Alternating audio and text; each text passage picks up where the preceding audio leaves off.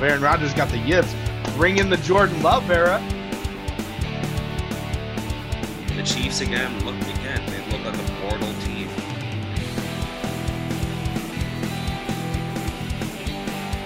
Now the Browns are a playoff team. Some words I never thought I'd say in my entire life.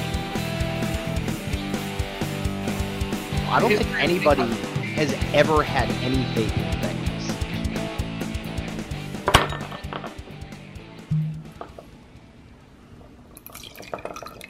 All right, ladies and gentlemen, welcome, lovely listeners. Notice most likely when you went to click on the episode, the episode name was different than usual. I am incredibly excited uh, to kind of revitalize and re kick off and partner with a, a group of great guys uh, for this new show that. Uh, you know, I'm going to kind of leave it at that. I'm going to kick it over to the boys, let them introduce themselves and introduce the show. Uh, let's start with the one that everybody already knows, our much beloved Dave. How you doing, buddy? I'm doing great, John. And it's great to have Red Zone Rambling back. Could you guys hear me? I had some mic difficulties there for a second. You sound a lot better now. Yeah, we got you. Yeah. Well, yeah, it feels great to be back. Um, talk a little sports, talk a little, uh, some get some hot takes in there. Uh, you know, just just the huge, the huge with the boys. The huge with the boys. Love to see it.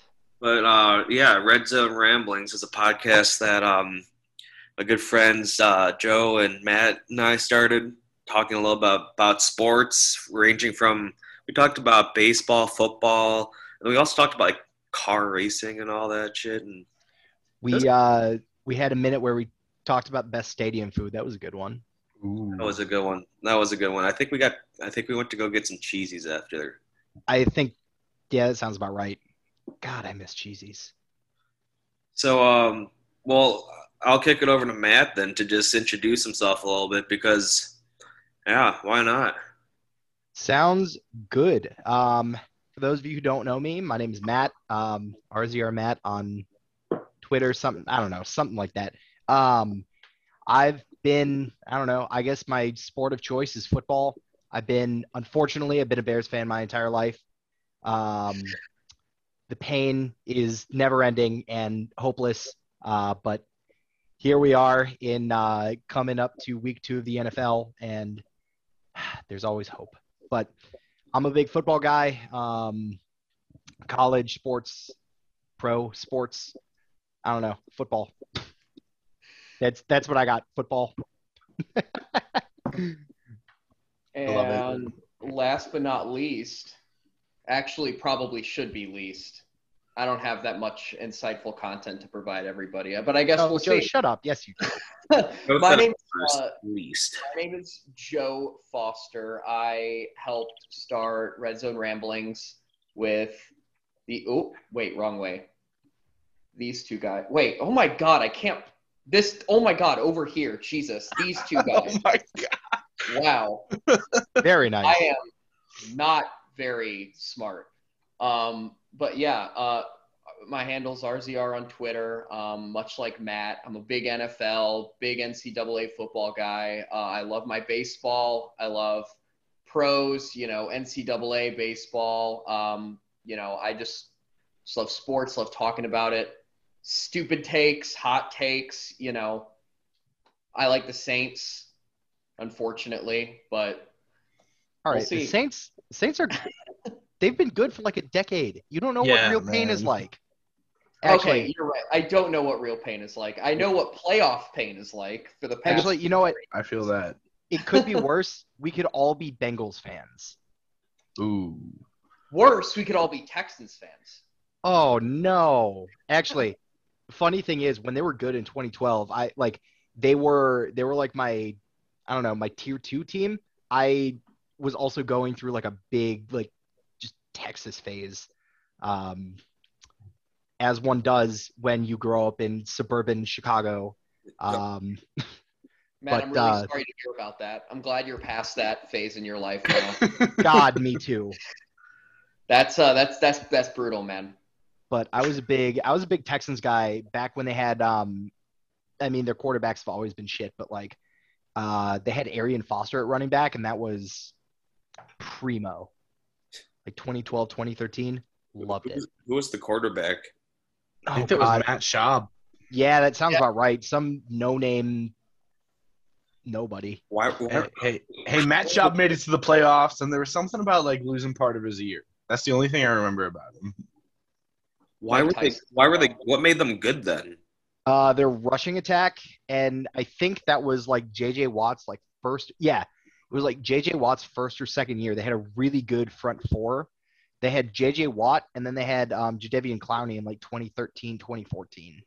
Wow. And I mean, the two of them, and then Arian Foster, who was like, I would say No. similar to the 2014 version of like Saquon, just really strong runner, probably six or seven years before that got like big in the NFL.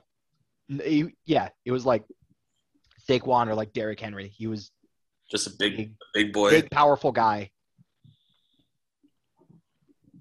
Oh yeah, no, I remember Arian Foster as like a like he was the Houston Texans, Yeah, that and was then it like, was like JJ Watt.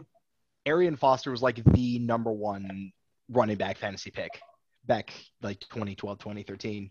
oh yeah, used to be just stout. Oh yeah. Now the entire Houston Texans team is Tyrod Taylor.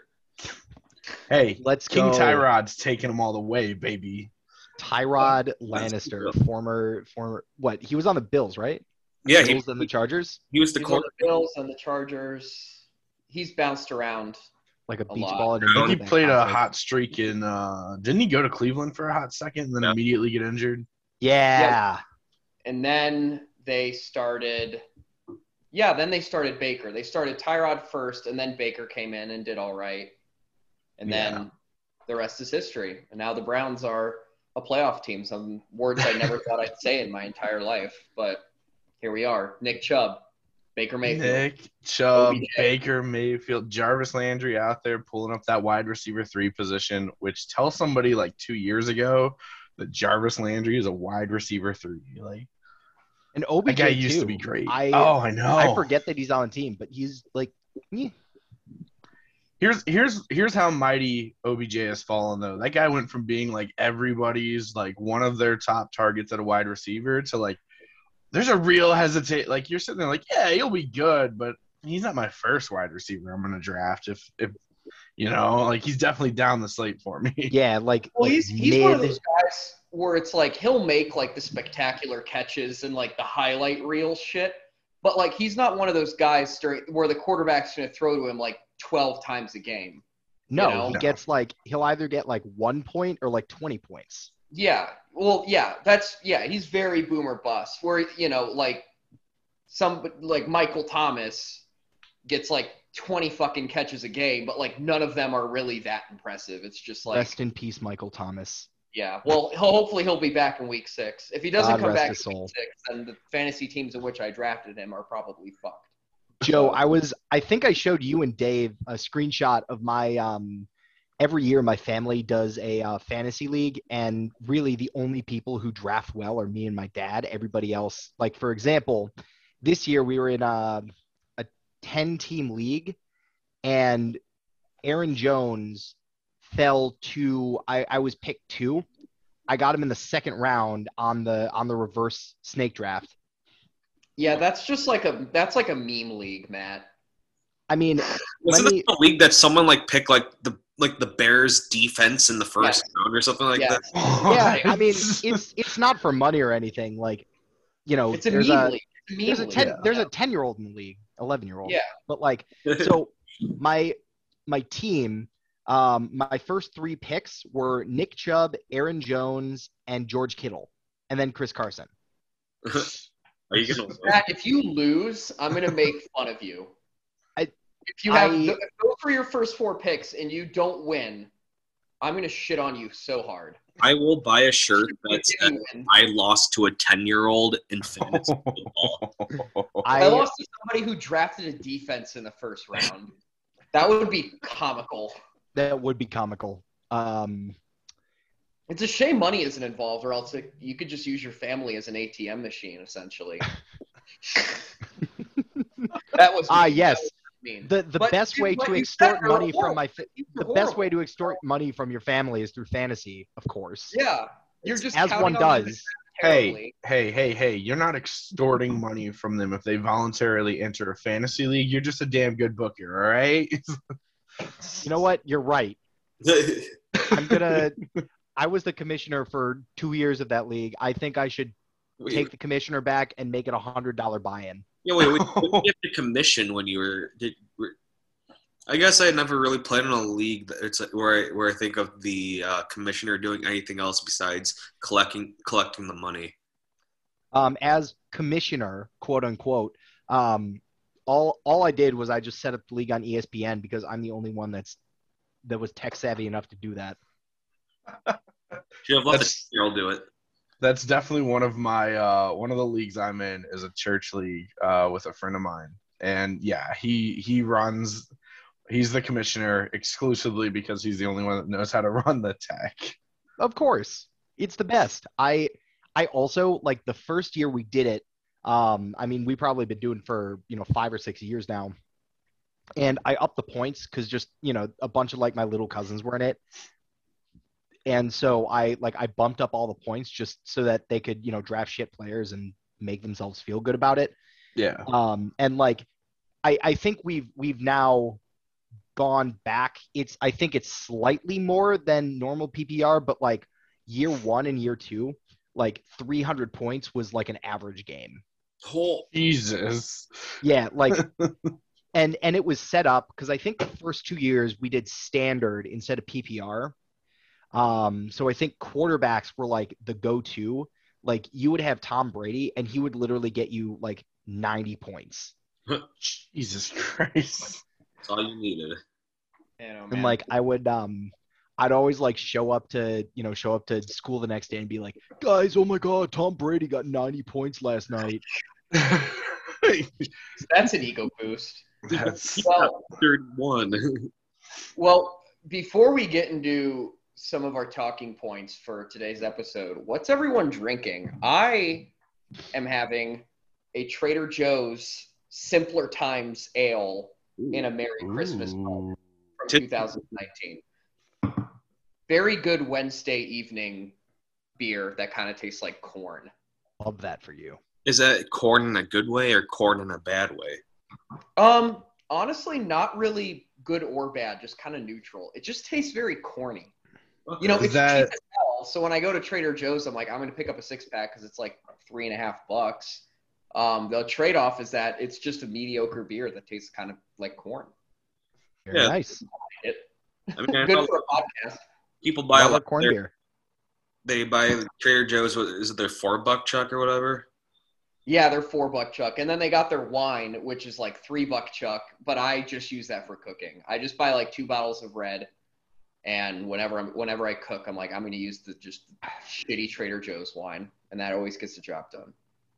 Good to know. I gotta figure out if I have a Trader. Joe's near me. I'm very impressed by it. Yeah, it's pretty.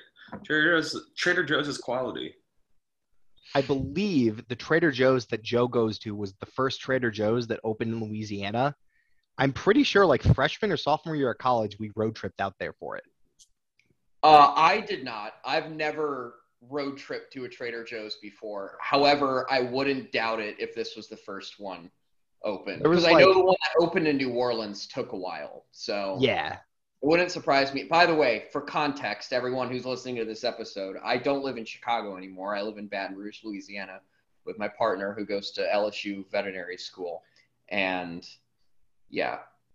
Also- Also, for context, I also don't live in Chicago anymore. I live in uh, Stillwater, Oklahoma. And also for context, I no longer live in Chicago anymore. I also as well live in uh in Maine. you guys are really Where, where in Maine? Where, Dave? Where in Maine did you move out to? Um uh all the towns they, they kind of they kind of merge together. They all kind of run together. You know how Maine is. yeah. You know, he's- You know, D- Dave's been around there so much that it's just it just feels like where he's always been. So Oh, of course, of course. I, I totally understand. Well, I guess just for context, I never lived in Chicago and never intend to live in Chicago and still don't live in Chicago. Um, not that I'm living living anywhere special, but uh, I'm I'm still just loving life out here in Kansas these days. So good, Good, old, times. good old. What are you drink? And what are you drinking, John? Oh, what am I drinking? Okay, so to commem- commemorate our very special um, revitalization, revamp, bringing it back, getting the band back together of Red Zone Rambling, I decided what better way uh, than to lean into the rum theme uh, and and do something a little bit special to commemorate a very special evening. So this, ladies and gentlemen, is a bottle of uh, Pitorro Blanco. Uh, it is distilled from cane. It is 40% alcohol by volume, and it comes from uh, wherever my friend and his wife went for their honeymoon uh, in the Caribbean islands. Uh, so this is like some. Uh, they essentially described it as a cross between rum and moonshine, and they called it Caribbean moonshine. Let me tell you, took a pool of that bad boy. Um, that's dangerous.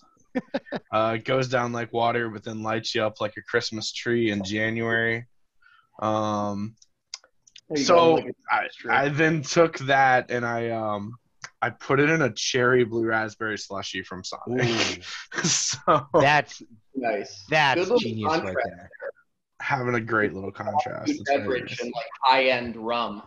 Exactly right. I figured what better way, what greater representation of a Midwesterner watching sports than to just throw shit together on a random Wednesday night and uh, uh, create a new drink that'll get you a little fucked up. There Absolutely. you go. Why not? Why not? I guess uh, I'm drinking some uh, Templeton Rye um, whiskey finished in maple syrup barrels. I, All Now, right. Does it actually taste like maple syrup? Iowa's finest. Nice. Um, I've had this on the show before. Uh, I was gonna I was gonna be making some like rum like this like rum drink that like from this mix that I got. Like it, it came it was like this like powder or whatever. You put in the glass, mix it, dilute it with water, and then you pour the rum in there. And I and I, I forget what drink, like a cosmopolitan or something like that. Um, but I thought that I would break out the fancy stuff on this one. There you Dave, go. I'm glad nice. you, I'm glad you did that because that recipe you described for the first drink just gave me some real like. Did you pull that from the Jim Jones cookbook or? like, you know, I got a little concerned for you, man. Oh, you made him upset. He Oh, he left the screen. I feel like I'm reliving. Anyhow. I feel like I'm reliving the Buffalo Bills game with him. So it's oh, God. classic back remix. Oh, okay. and Nice.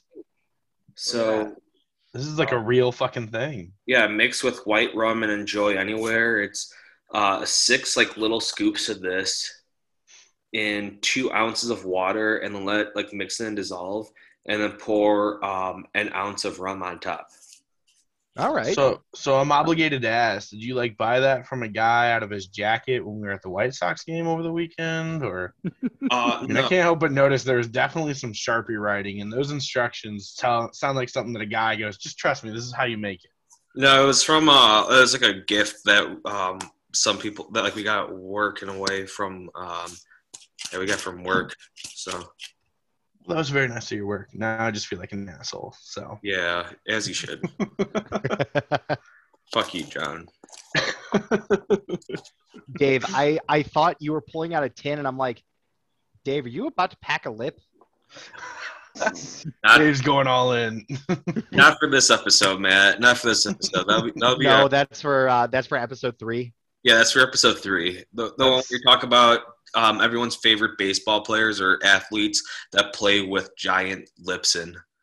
Ooh, Yeah, that's that's the one where at the very end we see who can pack the most tobacco in their mouth and can still talk legibly. Yeah. I think that uh, we could. Uh, I think be a good thing next year. It's like it's like chubby Redneck hillbilly Yeah. edition. I was gonna say. If you're like drooling all over yourself, there's like tobacco on your shirt. Um, Oh, that sucks. That sucks. See the the rummed up part of uh, part of the tobacco episode. You think you think you're drinking rum, but it's actually just dip spit. ooh. no, you, you got both of them in there. I bet it adds a nice little minty flavor to the rum. Oh yeah, you know the the 50-50, the the drink of champions. That's Yeah. it, you know? I always was told you should never dilute good rum um, or waste it. So, you know, this way, I'm just getting a good recycling process going on here. I feel like it's green energy. Exactly, sustainability. That's nasty. and this is how I find out that I am being kicked off the show. no, no, no. And that's it for uh, That's it for RZR Matt. See you guys next time. Yeah, I'm gonna need you to come into my office later. All right, we need to have a chat. RZR Matt has left the chat. And then, and I'll ma- and and please make sure HR is with you as well.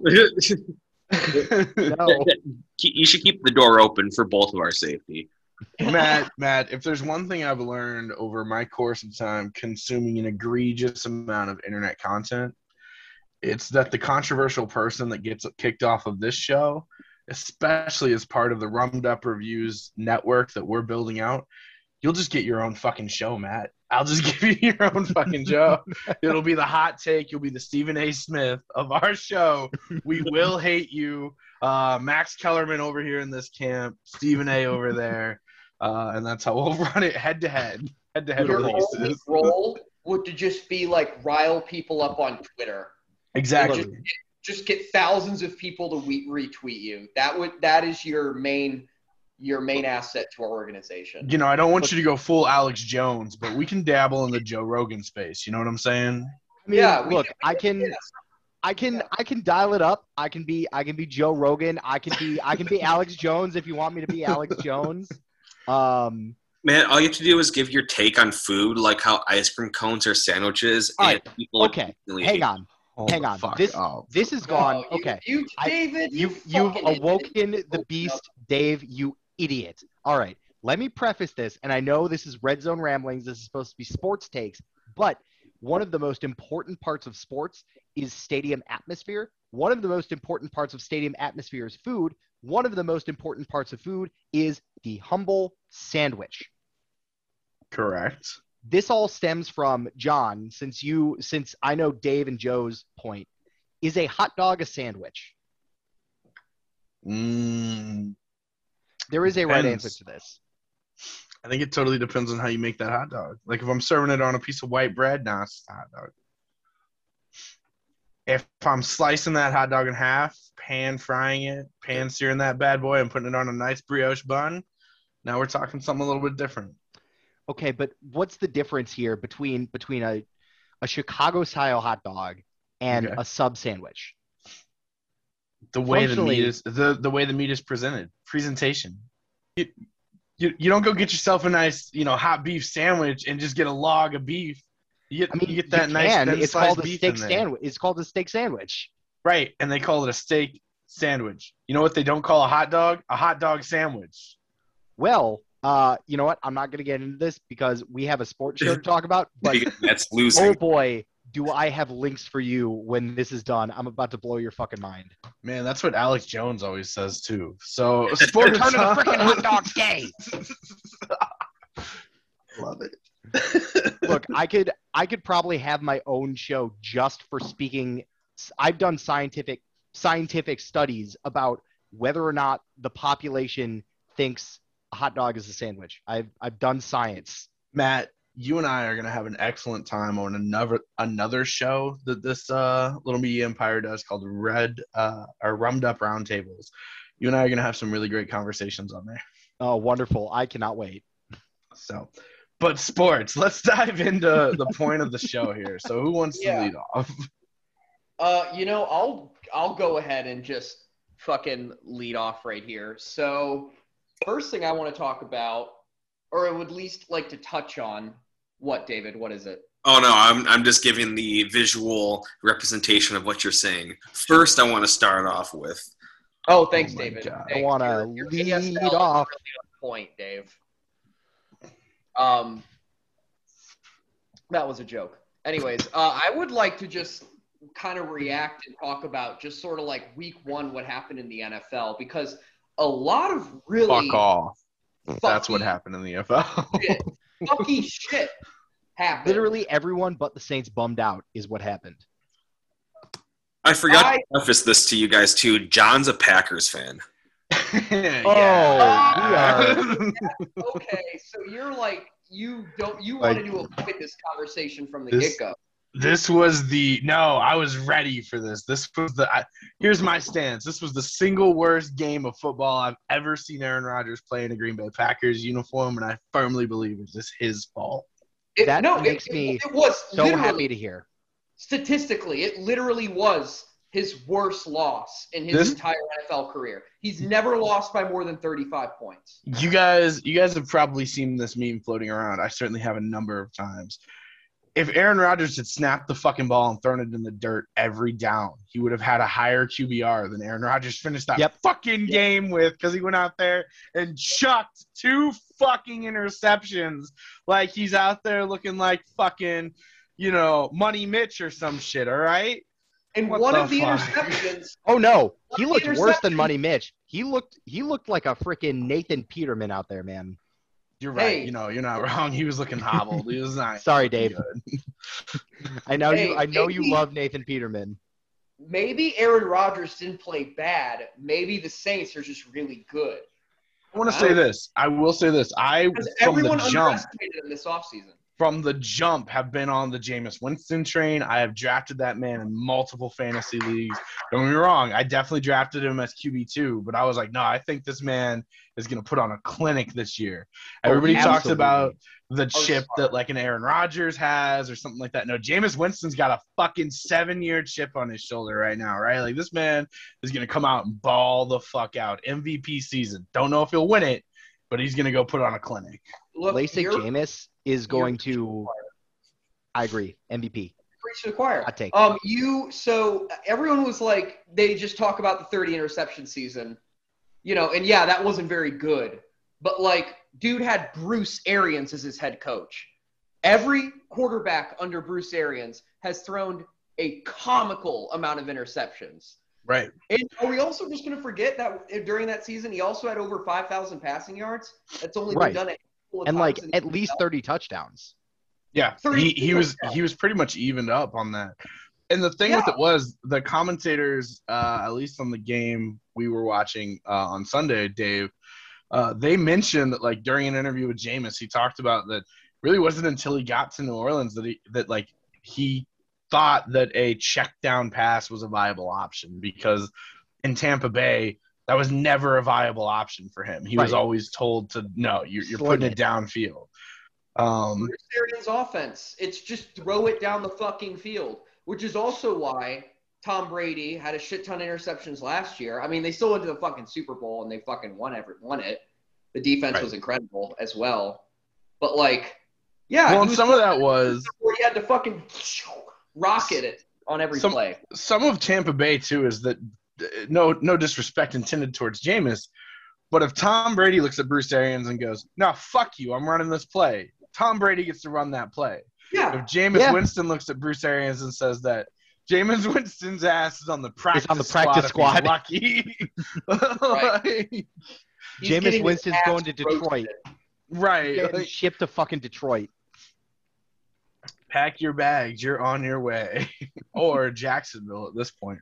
Fuck. Oh yeah.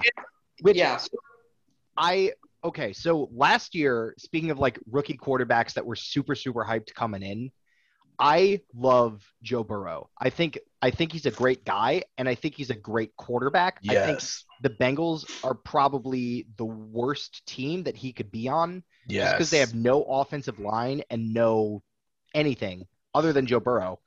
But he was on pace for like, you know, 4,000 plus yards his rookie season until he got hurt because of his shitty offensive line. But like, I think he's a great quarterback. And I think, I hope that he still has it. Or I hope that he gets traded to a team that allows him to like go. Couldn't agree I- more. so Tom, uh, Trevor Lawrence, though, I don't think so. I don't think he's got it. I don't think So he's going to be bad, but I don't think he's going to be. I think he's going to probably look number wise similar somewhere between Baker and Justin Herbert. I think, yeah, I do think Trevor Lawrence is one of the most overhyped QB prospects of all time. Let's just put that out there. Yeah. He's he's he's coached by Urban Meyer, who's only ever coached at the college level. If you watched any of that game on Sunday, it was like he was trying to run a college offense. Fucking spread style. That you can't fucking do that in the NFL, especially when you're Jacksonville Jaguars. No, guys in the NFL are like too point. athletic. back to the Joe Burrow point, um, I think his career, and I it pains me to say this because I like him too, is going to end up very much like Andrew Luck's, where he's just going to take shot after shot after shot. It's going to be injury after injury after injury, and after a few, few a short career, he's just going to say, hold his hands up in the air, and say, I can't fucking do this anymore because the Bengals have failed him as an organization. He's he's one year under his belt, and the Bengals have already failed him. So Oh I yeah, I was going to say several years because I have no faith in the Bengals or what they're going to do. I don't for think him. anybody, Joe. I don't His think anybody has ever had any faith in the Bengals. No, absolutely not. They What- have Actually, you know what? I take that back. Uh, the Bengals were in the playoffs in like 2013, I think 2012 or 2013. Um, one of their defensive linemen was Margus Hunt. He was Estonian. He is Estonian. Um, and I found a stream full of Estonian guys who knew nothing about football, and all they knew was Margus Hunt. And they were the only people in this world that I ever have met that have had hope for the Bengals. that's unfortunate. Yes, I feel so bad for them. Wrong team to have hope to have hope for. Period. So Dave, did you have you tried to jump in here, Dave? What, what were you gonna say? I yeah, gonna I want to hear well, the. Bengals have been in the playoffs seven times in the 2000s, and they have lost every game in in the playoffs. The last time they won a game in the playoffs was 1990. Sounds Yeah. about right. But it's also crazy to think, or 1991, the 1990 season. Um, nine, but 1991 was the year. But I didn't even know that the Bengals were, were good in in um, our lifetimes. Uh, as a lot of you might know or not know, I just became a football fan pretty recently. So like the only thing I knew about the Bengals was Chad Ochocinco. Um, and the only thing that I knew, the only thing that I knew about him is that he his name was his number. Um, he changed his name to his number. Um, But it was the wrong number. but my my question is like, was he was he actually good? Was he was that team good? Like, Chad Johnson. Chad Johnson was good. Chad Ochocinco was good, but like he definitely had an ego that outsized. I would say outsized his performance more often than not. Yeah, Uh, I'd agree. He could But also was kick that field team good? It was uh, yes. He went out there and kicked some field goals for. yeah, He- he had a leg. did. He had a leg. He was. I mean, he he could have been their backup kicker. He was com- uh, competent enough to do that. That's, that's the only thing I remember about him, honestly. The only the only two players that I know of that could legitimately be a backup kicker in a pinch would be Ocho Cinco and Ndamukong Suh. Yeah, Didn't Ndamukong Suh have yeah. a field goal attempt with I- Detroit and he completely shanked it? I think he, I think it was blocked. It was it was blocked or so. I don't know. It had But- the leg. It was really it, like it could have gone for really far. But yeah, it, but it was either blocked or shanked or something. I do I remember remember that though. being like, "Oh, they got Ndamukong Suh out there. What are they? What are they doing with him? That doesn't make any sense." And then he goes and misses it. They're like, "Oh, I- like, yeah, like a 300 pound nose tackle." Like, I love football announcers whenever like a lineman, offensive or defensive, does something that is not blocking or tackling. Like whenever like whenever they get like a fumble recovery for a touchdown or like a pick or like you Yeah. know there there was that this one time uh the the Patriots one of the linemen got like an onside kick or like a squib kick or something and he ran for like 60 yards. I Yeah, love no, when the announcers are like, yeah. "Oh yeah, here comes the big guy." yeah, Look at the big man Ron. man. He really scooped that football up on the squib like it was a cheeseburger at Wendy's at happy hour, right? I just no, I and, and by I love love it, I mean I feel patronized because as a fellow big football man, um, like when I was in high school, I wasn't huge, but I wasn't small, and so they put me at DN, but they would like every so often I was like just agile enough where they would put me like they would they would do some like weird fuckery where I would be lined up as DN and then I would jump in to cover a pass as a middle linebacker. Yeah. And one of my one of my only claims to fame um, was a 98 yard interception return. And so as a as a fellow big man, I have nothing but respect for the guys that can do that. Were you winded? Oh, that was uh, that was in high school. It was like my junior year when I was uh, legitimately trying to play football in college. So were you winded? Oh my God, when did I like? If there was an oxygen tank, I would have needed it. I think I walked to the sideline. My it, it was um it was a Saturday morning JV game, so it was basically the way JV worked at my high school was if you didn't want to run sprints and watch film on Saturday, you could suit up and play JV. If you didn't, if you're not a starter, I was never a starter, so I would I would be the JV captain. Um, and it was just basically, oh, you want to play fullback for a play? Sure, jump in. This is like- bullshit. I got It was- robbed. oh, it was so much fun. And we would always like I just have such good memories of like playing, you know, playing teams that like we got destroyed by like 51 to nothing in these JV games cuz other t- other high schools, their JV team was like serious shit and ours was just like, yeah, we don't want to do sprints, so we'll just suit up.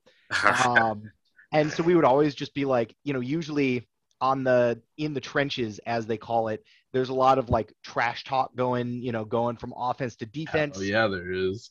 And our our trash talk would like I distinctly remember we'd like line up, you know, halfway through the second quarter, and it would be like, "Hey, we're all going to the McDonald's down the street after this. Do you guys want to come with?" Might as, Man. might, as well, might as well get those details, you know, refined during the game instead of having to meet up afterwards. It's Exactly. Multitasking, man. Well, people Exactly, come makes to it easy. Steak and Shake or whatever after the game at like 11:30 at night. Do it when they're right in front of you. You're lined up across from them, and you have to fucking destroy them on a play. Easy. you Easy. know? Yeah. I can say that was nothing like our trash talk whenever I was I was a center and I mean I played offensive and defensive for a while, but I, I locked in at center. Um I had a friend that his go-to lines, literally the first two snaps, he would walk out and look at the defender and go, "Hey, so I got two of your numbers. When can I get the rest?" And then the next play, he would walk up and be like, "Damn, I just got to tell you, you got some pretty eyes, boy." And that, that was how we would start every game. I love that. I love that. Get in their head a little bit.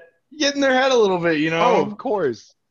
Look, I think I think the one time that I was li- like, I always loved going out on Friday nights when they would let me in. Um, I remember my junior year, the one year our team was good, we made the playoffs, and we played some like some like farm team from like way the fuck down south, which I don't even know how they were in the same like That was probably down by my area. yeah, but like so basically, I lined up at defensive end, and the uh, the tackle was probably six foot ten and like three hundred eighty five pounds. Like legitimately, I was lining up. corn-fed country boys out there. Yeah, I was lining up next to this guy that was like NFL sized, and the guy like you know, I like on Friday nights my trash talk would be more legit, and so I I walked up and uh, you know something along the lines of like, oh look at you, you know, big like you must be a big guy, but I'll I'll go right around you, and the guy just looks at me like he, he looks at me, no emotion in his face, and he's like, I will break you. Holy shit. yeah, that And sounds so about like- right. And so I'm like, okay, all right, buddy.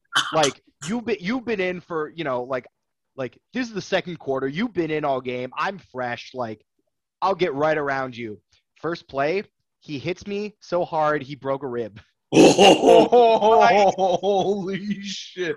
Man made a promise. I'm just- And I'm just like after the play, like I'm just lying on the ground on my back, like coughing, and I'm in so much pain. And the guy just like looks at me from like he he like walks back to the his huddle. I'm just on the ground, like splayed out, and he just looks at me, says nothing, just looks at me. I fucking love it. That's Do you that's think what I he- love he- in a do you good think offensive he line. any? Do you think he knew how to say anything other than "I will break you"? That guy probably the only things he knew was breathing and left tackle. His parents taught him early. They- Hay, lifting bales of hay over his head and throwing them onto the tractor trailer. Yeah, that's Exactly. true. Guy probably lived in like fucking Crescent City, Illinois, and he's just like his his gym is he takes like a 500 pound bale of hay and he does squats with it. That's probably that's probably his regimen. He does Hey, squats with the hogs. Hay bale, hay baling is a really good exercise. I did it a couple times in my summer workouts down in Southern Illinois. So Hey, you know what? I I I fancy myself a bit of a farm boy. I do love I do love baling hay. I didn't say I loved it. I said it was a good exercise. I- It might just be It's because I went through that don't have tax to system. do it every day. exactly. It's fun when you go to a farm for a farm, summer. like, once, once or twice a year, like I did on my family's farm growing up, and that's like fun. You're like a kid, and it's all whimsical. It's like ooh, a farm, ooh. But then when you're when you're there all the time, and you're doing Right. this shit, It, it burns out. like, It fuck, burns my out. back hurts, my neck hurts, my fucking calluses all over my hand, my foot's bleeding for some reason. Joe, Joe, you know who else is probably saying things exactly like that that I want to talk about right now? Ooh. Andy Dalton and the fucking Bears. What's going on over there? Uh, Um, Somebody I don't want to know. explain that because that is the most nonsensical week one starter thing I've ever heard in my life. Joe, you are right. Nick Foles should have started that game. You're fucking right, man. Nick Big Foles Dick Nick truly- coming out there. He would have gunslung that bitch. Yeah, he he would have been would out have there only scoring them thrown. all. He would have only thrown two picks. Well, yeah. Wait, how Nah, many picks did Andy Dalton throw? Uh, Did he throw any? I think he threw one. No, he threw two. Wait, I'm I'm looking. I'm looking. Hang on. Because I actually didn't watch that. I flat out refused to watch that game, even though I had time and and and resources and the means to watch it.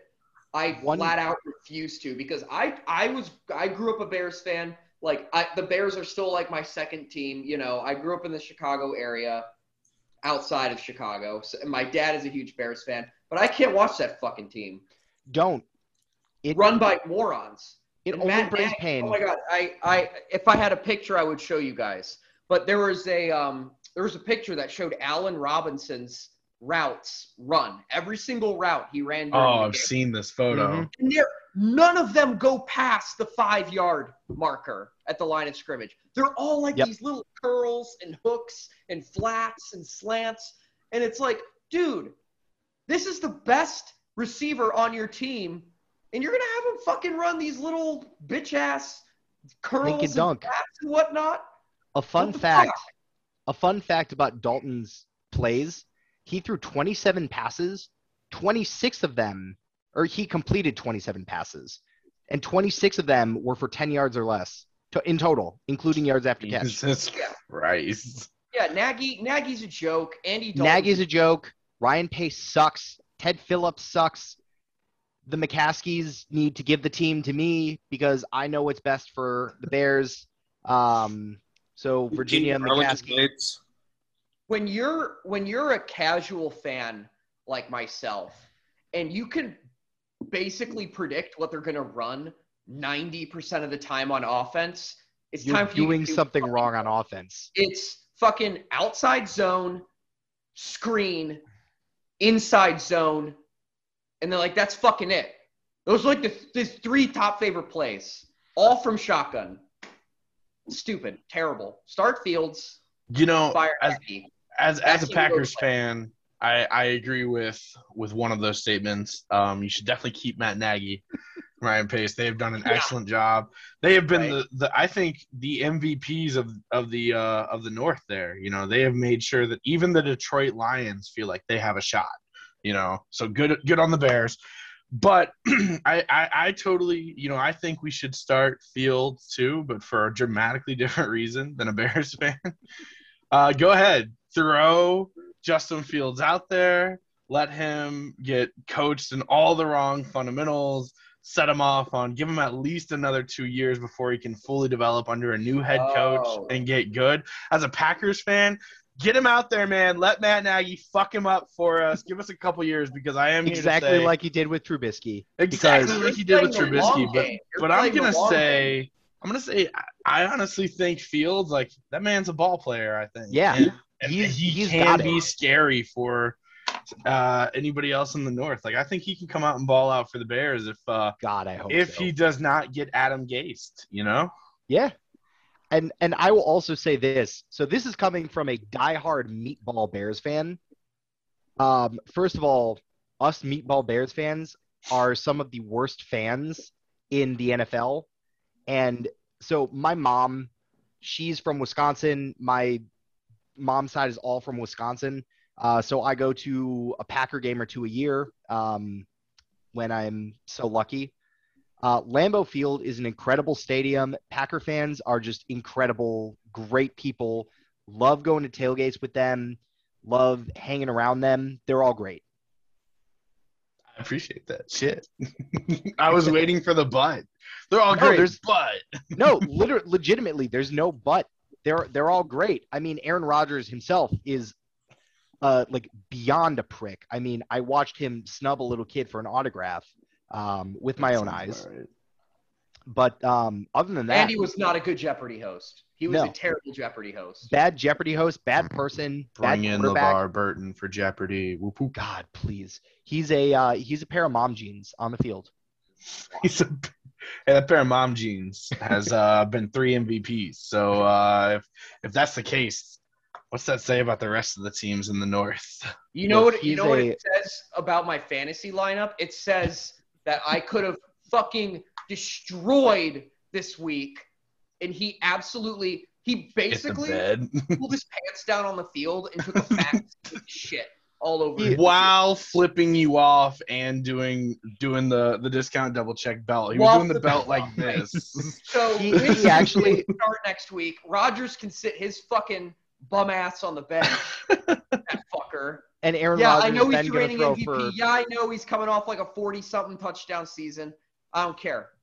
Dude needs to shave his beard, get his shit together, stop pooping on the field. Because I drafted him in three leagues. Drafted him in two. Gonna be pooping Well, I'm in, I'm in like six fucking leagues, so he's on half my teams. he actually before before week shit one together, he um he said fuck you in particular Joe Foster and so you're going to sit him and next week he's going to He's play gonna ball Detroit, out. and he's going to throw for literally 11 touchdowns and he's going to set an NFL record and he's going to be on everybody's bench.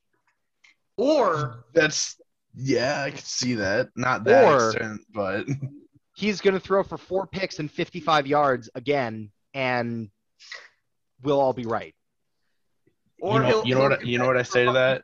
love again. What do you say to that? I was i- i- if Aaron Rodgers got a case of the yips, like I said when Aaron Rodgers was acting like he was going to leave. Don't get me wrong, I love what Rodgers has done for the team, but first and foremost, I'm a Green Bay Packers fan, baby. So if Aaron Rodgers got the yips, ring in the Jordan Love era. Jordan was looking it. awful confident out there in the pocket. You know, still a little, uh, still a little, got to get them fundamentals locked in. But he's looking like he might, you know, might have a little something. And with Matt LaFleur's offense, we don't need an MVP to win a few games. We probably do to win a Super Bowl, and apparently not. Um, but you know, I think I think uh, Jordan Love's got a, a decent future with the Green Bay Packers. He'll go down as a you know a definite bridge guy till our next superstar. But uh, Yeah. I think he can keep us in contention a little bit. So No, I I absolutely agree with you. I I think Jordan Love, I mean, sure, he's no Brett Favre and he knows he's no Aaron Rodgers, but I don't know. you know, I think I think Packers fans have been blessed with a a superstar quarterback for literally 25 years. Plus, longer than 25 years. Yeah, What yeah. did they have before Favre? Oh fuck. No, oh, back I was just saying more than. I was thinking years. Favre and, and Rodgers. Rodgers Oh, is in yeah. like his 17th season. Well, I mean, Rodgers has been a starter since 2009, I think, Eight. 2008. 2008, and Wait. Oh, Favre has been on it on the Packers since '96. I feel like he's been there way longer. Yeah. Has he? Crazy, or is he older than like Hang on. first starting the league in 92? 93? Hang on. I'm pulling this up. 92. 92. Okay. Pulled it up. Okay, Okay. there we go. So yeah, for 20, 29 years, for 29 years, the Green Bay Packers have had a superstar quarterback, and I think that is incredibly lucky, Fuck yeah, it is. but also incredibly unlikely. And I think that there, I mean, you know, the Packers were not good in the 80s. Like they were just straight up bad. Um, oh yeah. but I think I I think I said this last year when the Packers got off to like a rough start and there was like some Aaron Rodgers drama at the beginning of the season and I was like, "Oh, well, this is the this is the start of the downfall for the Packers." Um and it was not. Um they made it to the NFC Championship and the Bears got um slimed. But you know what? One of these days, like look, and I'm saying this from a place out of love and respect, one of these days the scales are going to tip. No, I, I totally agree. Here, here's, and, and you're gonna disagree with me on this. Here's the deal, though. I think the scales are gonna tip, but I think it's gonna be. Uh, now, we I could be proven wrong on this. However, it's looking like maybe they got a guy again. Uh, I think the scales are gonna tip very similar to the fashion of like what happened with New England. Yeah. Or or even like a Saints, where it's like the scales are gonna tip, but it's not gonna be a super long term. Like the pack, like I feel like the Packers are going to be able to tip themselves back in, in a relatively now several years. We're going to go a few rough seasons in there, uh, but I don't think we're going to fall into a you know like a Cleveland Browns. We only have a good team every ten years, and then we're bad for thirty, kind of thing. I don't think I, I think the Packers and the Bears both are like they keep it competitive, man. well yeah They're I mean resilient. They're they're both like such historic teams that like the like the Bears worst season of all time was or yeah no like one of like we had I mean this stretch that we're going through since probably 2011 like you know we're we're averaging between 6 and 11 wins per season. And like we've i mean in 2010 we made it to the nfc championship. Um, i was at that game when we lost to the packers because of fucking bj raji. Bj That we i mean 2012 we had the best offense in the league and we made it to i think the divisional round but then we lost because our defense was shit. Um, and we made it to the playoffs twice under Trubisky. So like we're not bad by any stretch of the word when looking at records and playoff history. Right. We just have a shitty like a shitty front office, shitty management, and shitty coach. So that's like the and I mean there are other issues, of course, like our offensive line and the fact that we have fucking ten tight ends on our roster. Um, but like I love the tight end tight end scoop up you guys got going on consistently. I mean, don't get me wrong, all all four of us are, are fans of tight ends. oh yeah, definitely.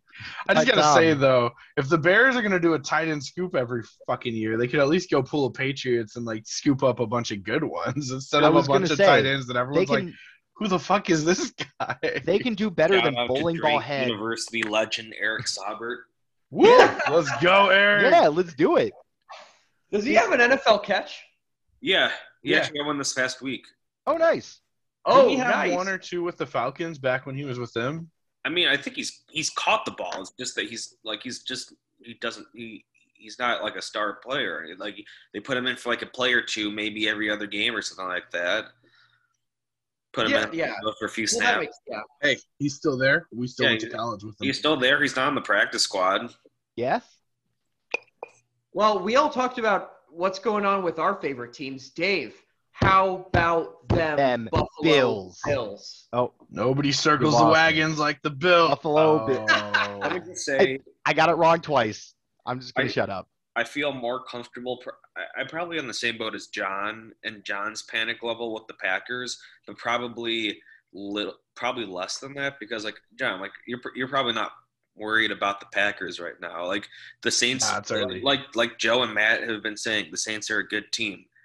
And let's just and and this probably isn't a telling game of what Aaron Rodgers is going to be like the entire season. It better fucking not be. Like, I I wouldn't like I wouldn't be worried as a Packers fan. I'm not worried as a Bills fan, but I'm probably less worried as a Bills fan than I am as a Packers fan. Um, oh, it, it it wasn't a it, it wasn't a terrible game. Just the offense wasn't coming alive. Uh, Zach Moss was a healthy scratch from the game, or, so, or uh, he was he was inactive but healthy. Uh, so I don't know what was up with that, but the run the the rushing game was pretty much uh, non-existent as expected. Um, I'm not worried. I'm not worried. Yeah, I mean, I think with the Bills, it's like it was a close game. I mean, they looked okay for the most part. Um, you know, Josh Allen threw for 270, 270 yards, a touchdown, and no picks. Like that's not terrible. Yeah, I think he rushed um, like 44 yards as well. Yep, 44 yards. Um, but you know, I I think that the the Bills look. I mean, they look fine. It just looks to me like week one of the NFL season. I think they just need to get their get their system going. Um, I mean, I think that was what we saw with a lot of teams. Um, I know we said one of us may have been me said earlier, like week one was just like basically every team except the Saints and the a couple of others were just like bumming out. And I mean that I think that's to be expected in week one of the NFL. But it you know it sets the tone. I mean when you lose by 35 points, uh, really sets the tone for the rest of the year.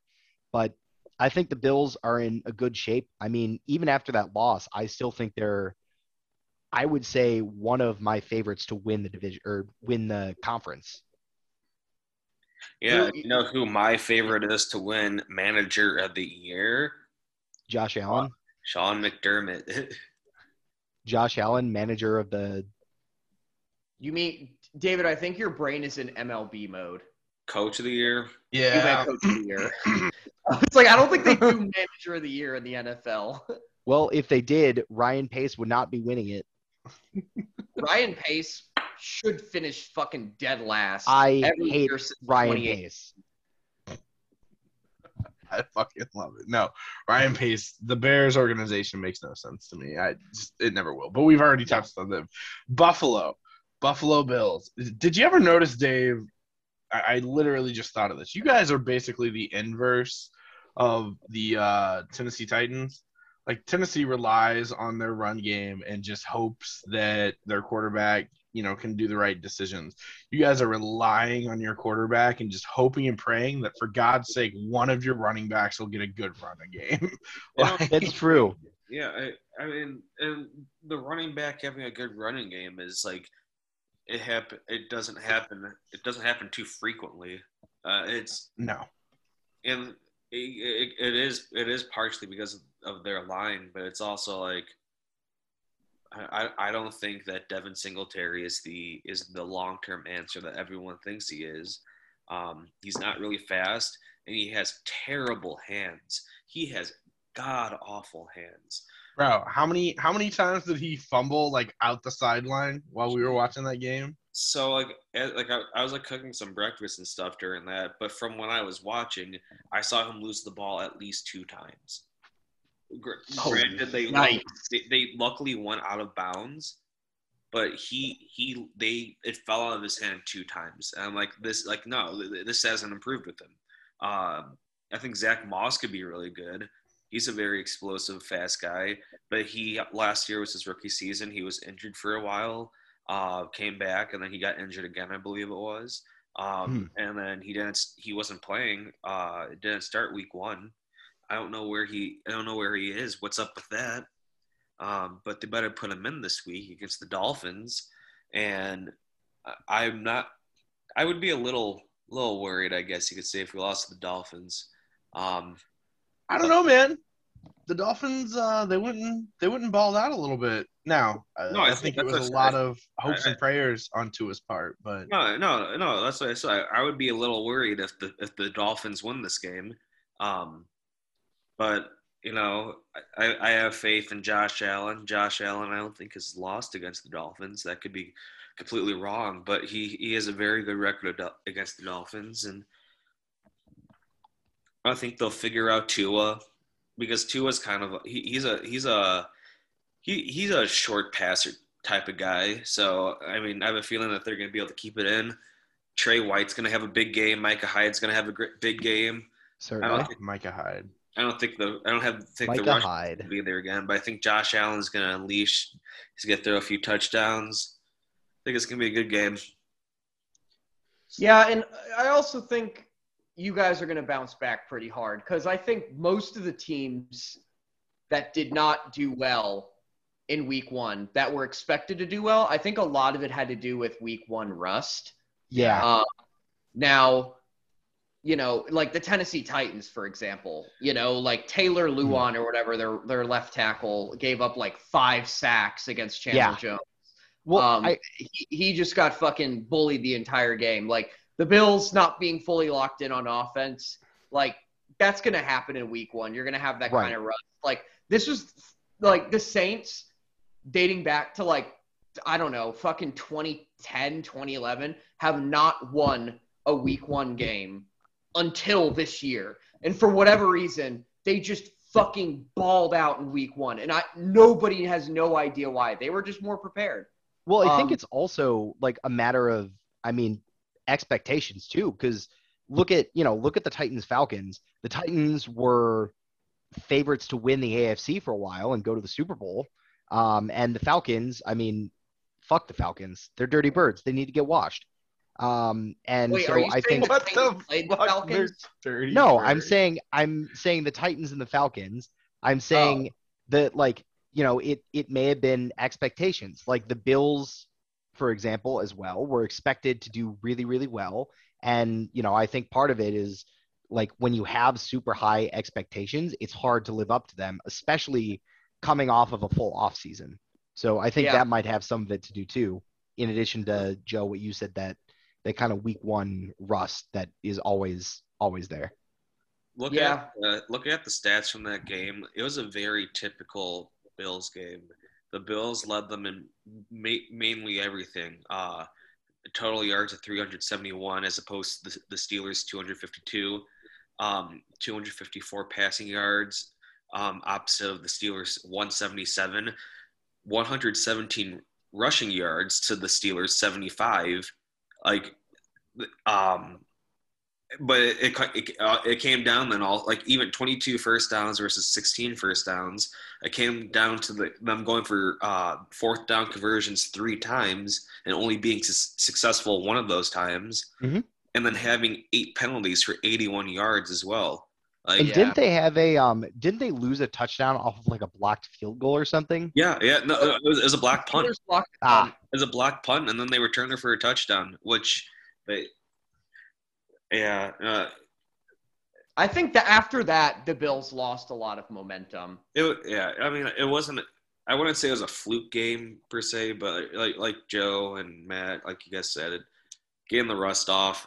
But those are also typical Bills problems. Like John, also what I was saying to you, I was like, yeah, okay, well we're entering the third quarter, so the Bills are going to do jack shit now. Right. And then you're, and then the third quarter ends. You're like, oh, okay, well you, you were right. Like You fucking Yeah. called it, man. Like the game fell apart. like they, have if they don't score enough in the early parts of the game i get a little nervous sometimes because usually i know that they're just going to fall asleep a little bit and usually come out with a win but they make it interesting They make- Also, I just realized that I'm an idiot.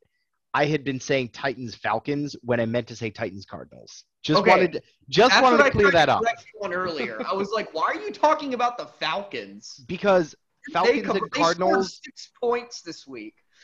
yeah, against the Eagles. Um, but Falcons and Cardinals, to me, they're the same. They're the same team. There's no difference. Yeah, they're both red. They're both They're birds. both. They both start with A. they both Atlanta, Arizona. You they know. they they both both their stadiums are below the Mason Dixon line. yep. They have a very different situation at quarterback, though. yeah one of They them have okay. That's true. one They have a very different situation, like everywhere. The Falcons are doomed to fail this season and the next season and the next season after that probably. And the Cardinals actually have a future. That's true. That's where the main difference lies. So with Julio no longer there, who is like who is the guy? Exactly. Calvin Ridley, Calvin Ridley, Russell Gage, and Kyle they're Pitts. going to force feed Kyle Pitts, Kyle Pitts. There's a lot of pressure to put on a rookie, Yeah, who's who's a tight end on the depth chart, but but as a wide receiver. just a tall wide receiver. Yes, Yes. No, Um, that's the the thing. Like had- Kyler, Kyler Murray's trying some hard work out there and showing that that he can play quarterback at the elite level. But certainly. when he's throwing to guys like that, I mean, no disrespect intended to him, but I mean- uh, question marks. Yeah, I mean, like, look, when you're throwing to DeAndre Hopkins, it really doesn't matter who you are at quarterback. You're going to look great. Exactly. Same thing. If, you know, I mean, Matt Ryan, like, I hate to say it, but by no stretch of the word is he a bad quarterback. Probably going to be a Hall of Fame quarterback at some point.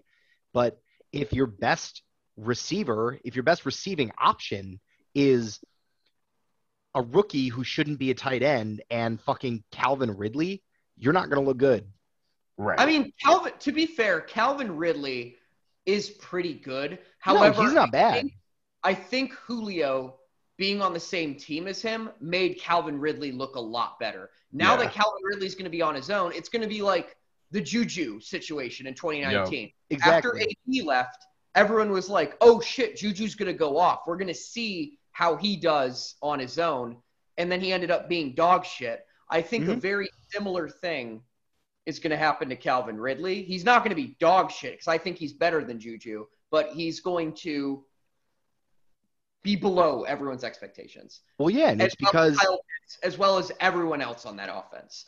well, yeah, and like for you know for situations like that, it's it's because also I see Scruffy in the background and I love it. Um, yeah, he's just he's just fucking around. love it. But like with Calvin Ridley, when you have somebody like Julio or DeAndre Hopkins or you know like a really elite wide receiver one on your team, your wide receivers two and three tend to shine because you have you know like you have guys double covering Julio so, so- much attention going to that wide receiver one position. Exactly. So Calvin Ridley ends up being open and he looks great because, you know, nobody's looking at him. And you're able to throw, you know, 15, 16 yard passes to him no problem because he's always going to be open. But when Calvin Ridley is that guy, he is not Julio Jones. And when he is the wide receiver one, you know, he can be he can be single covered by a good safety or a good cornerback and he'll be locked up. And you know then Matt Ryan has to look for his other options. And so performance is just going to go down when you don't have that guy especially since that happened in the offseason. There's not there hasn't really been real game experience for that offense to figure out who they are without Julio Well, yeah, like I said, it's like what happened with Juju in 2019. absolutely I mean, I after AB left, I jumped on the oh Juju's gonna go off train, I remember and that boy was I dead wrong. So look I just hope that uh, Calvin Ridley doesn't become a TikTok star like Juju I hate it Oh God, no. Um, you had talked about taking away that first read, um, and you know, having to look for those second and third, you know, wide receivers. So I saw this video uh earlier in the week, and it was a really interesting analysis on Tua, uh, in this first game. Mhm. Tua of has like the lowest percentage of completion uh, of any quarterback in the NFL right now interesting after his first read. If you make him go beyond his first read, he has like the abysmally it's like 10% rate of completion if he has to throw beyond his first read. That is It's is the Uh, same thing that's a bad. specific stat. That's so advanced. that is a I know. specific It's stat. it's so crazy. And then there was like there was there was some video footage too that was showing like one of Tua one of the things that Tua like either has to get better at or defenses are gonna just ri- you know tear him apart on is uh and I know like you can find clips of anything right so I'm not saying that this is the defining thing with Tua but Yeah. it showed like they essentially provided some video clips of like yeah when Tua had to move around the pocket too like he's not even necessarily moving around in the way that like a, a Josh Allen would he's trying to move around, but he's still failing to read it. And and in like four different plays this past Sunday, uh, it was he was forced to move and he just chucked it up. Like didn't like he looks in the direction of where his other read should be and just chucks it up. Yep. Both of those got intercept or two of those got interceptions, by the way, because he's literally just like fuck, I don't know, over there. Well, it's the same thing. It's the same thing with Mitchell Trubisky. He has his one read, and Yeah. if he doesn't have that read, then he either scrambles or throws pick. Yeah, no, and that's just like I think something like you said. That's not a stat that I'd ever would have thought to look up, and then It's really It's just telling. stat I didn't even know you could fucking track. no, You know? exactly. I mean, you gotta have you gotta have like the the eye cam, like you gotta have like the inter helmet like eye cams going on to track that shit. right. That's I was just like, this is insane that we're at this point. Don't get me wrong, I kind of love it. Like, that's a really like you said, that's a really telling fucking stat about a quarterback. Absolutely, it is. And I yeah, I mean, mean, if you guess who the first read is on every play, you can effectively shut down the Miami offense. And if you you the more game film that comes out, and the more that Tua shows us tells of who he's comfortable with and who he's not, suddenly you're able to go out there and just Tua might go out there and you know he might break Jameis's record if he doesn't lock that shit up. Like Oh, he yeah. might to- out toss them interceptions. Yeah. I mean, it's interesting because I'm like a big, you know, by by day, I'm like a big data analytics guy. And I like I'm really interested to see how like in depth and you know how next gen we can get with these stats. Like Oh yeah. I I bet there's going to be a time somewhere, sometime in the near or not so near future, I guess, but like, you know, I, I guarantee you that if football is still around in like 50, 60 years, there will be stats where there will be like brain implants in the quarterbacks and you'll be able to see like, you know, how quickly does the neurons fire in fucking Tom Brady's robot body. That's you know I, I would love to see when we get to the point of mechanizing our and making our folks cyborgs. Uh, can we can we look at the uh, the brain studies for Peyton Manning too? Because you know I just want to see that big old head of his. Like he's got to have just some real firing going on out there. It's Just it's 90% football. Every single play in his head he's, that he's, he's ever, ever run run. in his. Like, I don't know what the shape of a brain is like per se. Like, like, is his brain like up sideways? Like it's like the long way going up. I don't know, man. But uh, Like did you train guys car turned on its side. Did you guys see the video clip of uh, what was it ESPN two that had Peyton and Eli call the Monday Night Football game? Oh, I did the Manning cast. the Manning cast. And Peyton just goes, first play right here tells you everything you need to know. All right, all right, they're gonna go six and eleven. And like literally their first like it was like a handoff for five yards. And that was just Peyton's like immediate prediction. He was like, right here, this is gonna tell you everything you need to know about this team. All right, first play, snap, they're gonna go six and eleven. It just moves on. I was like, my my absolute favorite thing is seeing announcers that are like i mean honestly in any sport but like i just know football well um, Right. like you know seeing people like tony romo the manning brothers uh fucking um what's his name? The the other guy. The, Tim the- Tebow. no the defensive guy. I don't know. There, there's an there's like five or six like prominent announcers that are like you know like like football players that just retired and are now announcers. And Oh, okay, yeah, know- I- Charles Wood Woodson, Ray Lewis. yeah that yes charles woodson. I don't know why i could think of From announcing. i mean i know michael strahan did or does um, He- but he- like yeah, but like it's the just Joe. really interesting to like see like hear those guys you know like being because they've been on that field for years and it's just so interesting to you know like for example that peyton manning thing. Is just so interesting that like you can do that and be like oh yeah no this play and you can like dissect it in a way that only you know quarterback only a quarterback.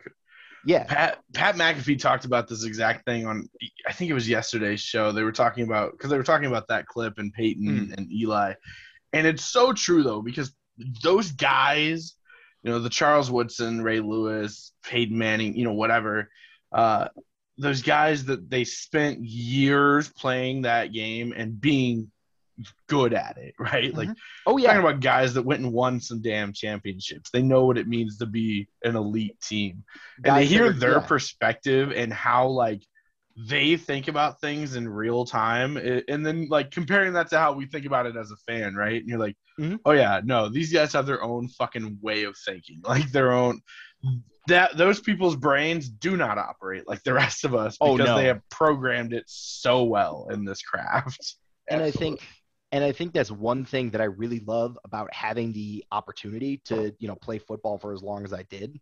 Like obviously I'm not a Peyton Manning. If I was, I would be in the NFL.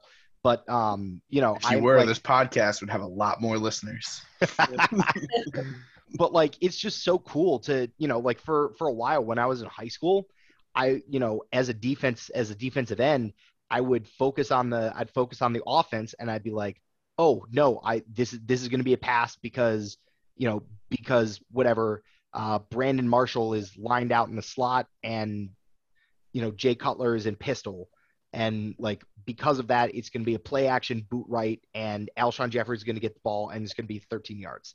Like I just think that's like it's so cool when I see other people do that and it's Oh, just yeah. cool to like have that I wouldn't say that I would call it like a superpower of mine, but because I'm not that good at it. But like it's just cool to be able to be like even to have that understanding yeah, or like even just looking at the defense on the field and being like, oh yeah, okay, they're lined up in a base four three. They're probably going to, you know, drop two of the linebackers and and rush four. Absolutely. No, I definitely get that. I've, I've been at, so like I mentioned earlier, offensive lineman. And yeah, ecstatic to have played for the amount of time that I did. Um, but yeah, I'll go to games or I'll watch games online and, and just looking at some of the formations and even how the offensive linemen are kind of positioning, you're like, oh, this is probably going to be, uh, like with the Packers, there's a few times that I can definitely tell, like, oh, they're they're probably about to run an end around here Yeah, uh, or they're they're about to try this year, you know, that kind of thing. So it and it is really cool. And then to think about that and like even with just the time that I had with football that I was able to develop that. Now take that time, or, or for you in this instance, right? Take that hmm. time and multiply that shit by our lifetime. Because that's how long Yeah. these guys have been playing fucking football. well, and it's And just at like man. it's just such a whole nother level of like having to understand and be able to read from you know going from high school to college and then from college to pros and then going from a rookie to being a you know a hall of fame player Absolutely. Like, Especially with the way the there's- NFL has changed over the years. There's so much just like intelligence that you need to have and it's just it's so incredible to watch that and it's so cool to like have a fraction of that of that understanding Absolutely. That's the, the greatest, and then we'll, we can pivot here, but that's the, the thing that I would say is probably the most underappreciated about quarterbacks like a Tom Brady and Aaron Rodgers, uh, Drew Brees, uh, even a little bit of Peyton in there. Um, you know, these guys that were around in the early to mid 2000s and that are still around playing the game at a high level right now, not only because of like all the age and stuff like that, but the NFL today does not look like the NFL in 2003 nothing right? Defenses don't look the same. Offenses, Offenses don't, look, the, same. The Yeah. rules don't look the same uh, in a lot of ways. And so the fact that those guys were not only able to rise to the top level of the sport, but then they were able to go, oh, you're going to really change a lot of this up and totally change the way that I've been doing this my whole life. Yeah, no problem. I'm that in tune with this sport that I'm gonna I'm gonna continue to deliver at an elite level. It is. All right. So I want to do I want to do a little roundtable here, and I want to hear after after week one, uh, you know, the night before week two starts, what just from week one, everything you've seen, everything you know to this this point, what's the Super Bowl going to look like? That's tough. It's gonna look It's a good one. The Saints. That's what it's gonna look like, Matt. The Bills are gonna get their shit together. They're gonna be able to take on the Chiefs. The Chiefs again look again. They look like a mortal team. Um, and any they could be beaten. They could be beaten. They they weren't beaten, but they looked like a team, just like last year with the Raiders. How they just looked like a team against them. They could be beaten. The Bills will beat them. Bills Saints Super Bowl. All right. Yeah, well, oh, so it's my turn now. Okay. Yeah, let's Um, hear it. Yeah, man, geez, I don't know. Uh, I'd really like to say, oh, by the way, that's my roommate walking in. Um, I would really like to say that it's going to be Saints and that Jameis Winston will take them to the upper echelon of what this team can be. However, I'm not going to say that they will make it to the Super Bowl, and I think it's going to be injuries, as it always is with this fucking team. Is everyone getting fucking injured? Like all of our first round picks getting injured at inopportune times, offenseman lineman injuries, quarterback injuries, plagued us the last since 2018, basically, Yep. at the most inopportune times. So I just know that's going to happen. I just I know it. I'm conditioned as a Saints fan. So I'm going to have to say I think the Bucks are going again because Tom Brady magic and Bills. Okay. That's my prediction. Bucks and Bills. Um, Bucks and Bills. now, as a biased Saints fan, I'm going to say Saints and Bills, but non-biased, completely just no bias whatsoever. I truly think it'll be Bucks Bills this year. All right. General question about football: When could like is the trade deadline like done? No, I think- we No, we got like week Nine, eight, right? yeah week eight or nine. Okay. It's eight. Yeah. Second question: How? Okay, not question. Here's here. I'm gonna throw out a hot take right here. All right, let's hear it. That Jameis will take the Saints decently far, but they're gonna try to stay competitive with the Bucks, who will probably they're they're gonna have a little rocky start too. I have a feeling. But the Saints are gonna trade for a quarterback. Who I don't know. I don't know. They're gonna trade for a quarterback that'll come in and that will have a role either kicking out Jameis or doing more of a more of kind of like a tandem role. The goat, Tim Tebow. Do you guys see him in those preseason games with the Jaguars? I did. That's I why I did. said the goat. Jesus Christ, man. I'm he's twice my size. I think I could have made better blocks than he did. Yeah, he, he was he was a bouncing he was bouncing around that line like a beach ball and nickel. At a Nickelback concert. Uh, Okay, Matt, Super Bowl prediction, go. All right. I think so for the AFC. I think that the Browns are going to come back. I think they're I think they're they're fired up. They got a good looking team on both sides of the ball. They were able to hang with the Chiefs. They only lost on like a last second walk off touchdown. I think the Browns are going to win the AFC. It's going to be a close game. Browns Bills. Browns win like 38-35 they are going to meet in the Super Bowl. I'm going to say the um, I'm going to say the Rams. I think that Stafford is finally going to like I think the Lions quarterback has a curse and I think that Stafford being on the Rams is going to break that curse for him. He's going to he's going to have his MVP season this year and he's going to take the Rams to the Super Bowl. I think the Rams beat the Browns in the Super Bowl. All right. I respect that. I fucking hate the Rams, but I like your realistic. I do too, but I like Sta- I like Stafford. I like Cooper Kupp, and I like that. I like that take. Thank you. I like literally no one on that team. I fucking hate, despise that organization. I do hate the Rams though. Hey, I'll I'll trade for Cooper Kupp. oh my god. Nah, that's all right. I'll, I'll No, keep. I'll no, no, keep no, no, Cooper no, no, no, no, no, no, no, no, no. We're not going into. The you two go into your little fucking back and forth after this. In All our right, group. John. What's uh what's the Super Bowl looking like for you, my friend? Yeah, fuck us up. Give us something spicy. I don't think I'm going to give you anything that spicy. On the AFC side, I too actually believe in the Buffalo Bills. I think the Buffalo Bills are going to circle the wagons. They're going to take it all the way to the top. Um, I think that I, I agree. The Chiefs are mortal, um, but boy, they're going to be a hard, hard road ahead. So Yeah. if it isn't Buffalo, it's going to be the Chiefs. But I really think that, that Buffalo is going to rally it up. Um, I think Cleveland's going to suffer some heartbreak again coming into uh, coming into that uh, playoffs though. Uh, on the NFC side, I uh, accuse me of homerism, but I think the Packers are going to make a hell of a run at it. Not, uh, I don't think it's going to be pretty. I honestly think they're going to slide in on a wild card. Um, I think they're going to have a very up and down season, but I really do think this is. I don't want to say it's a last dance situation because the Packers are not accomplished enough recently to have that Yeah. kind of a claim. But I really do think this is like, hey, this is the prove it year for a lot of folks, uh, including I think the Packers and and a lot of our team. Uh, this is going to be the year that like we either got to go win it because we're not all coming back, or we got to go win it uh, so that we can work out some deals because everybody knows about the Rodgers drama, right? Right. Like that's a reality. I've come to terms with the fact that this is probably his last year as a Packers fan. I can accept that.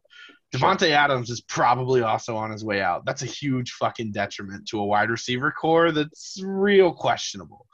Um, we then have a Jaire Alexander coming up on a hot contract that we're going to have to do something. We have some of the worst cap space in the league right now. Um, and we have, yeah, just a number of like key players across the team.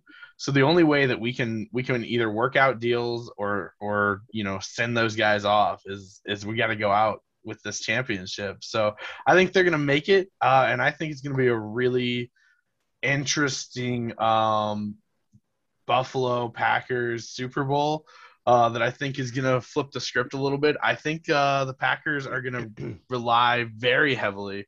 Aaron Rodgers is going to Aaron Rodgers, right? Like Right. we know that.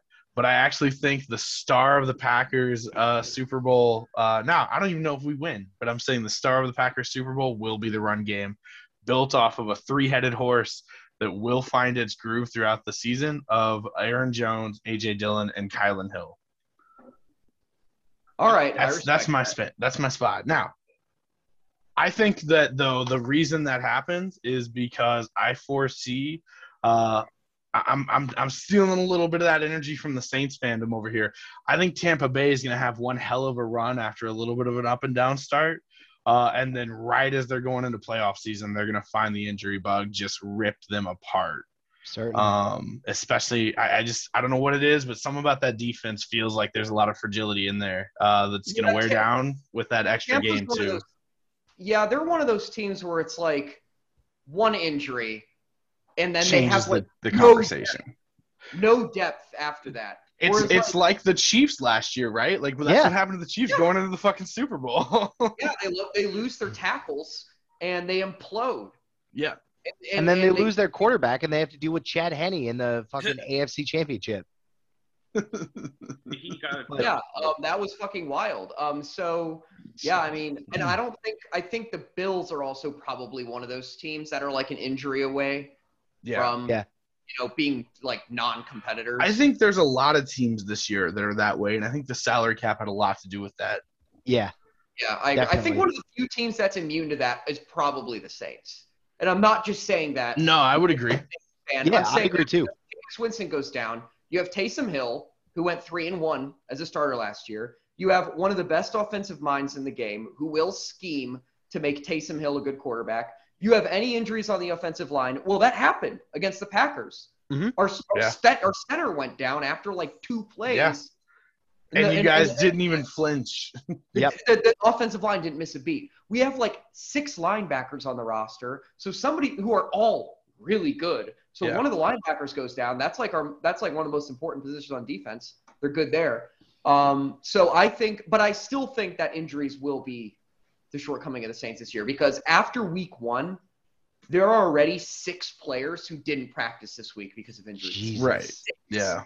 Yeah, I saw that. Um, so like, I mean, you can only use backups to a certain extent, you know, Yeah, like right. the Saints, the Saints can go without, you know, playing a couple starters, but playing without like five or six starters, you're Changes the conversation around the game. 100%. Not at all. Absolutely, it does. Yeah. So, So I want to ask. We're we're gonna we're gonna do a quick round of hot takes here, and then I don't know. We've been going for like an hour and a half. We should probably look at wrap up.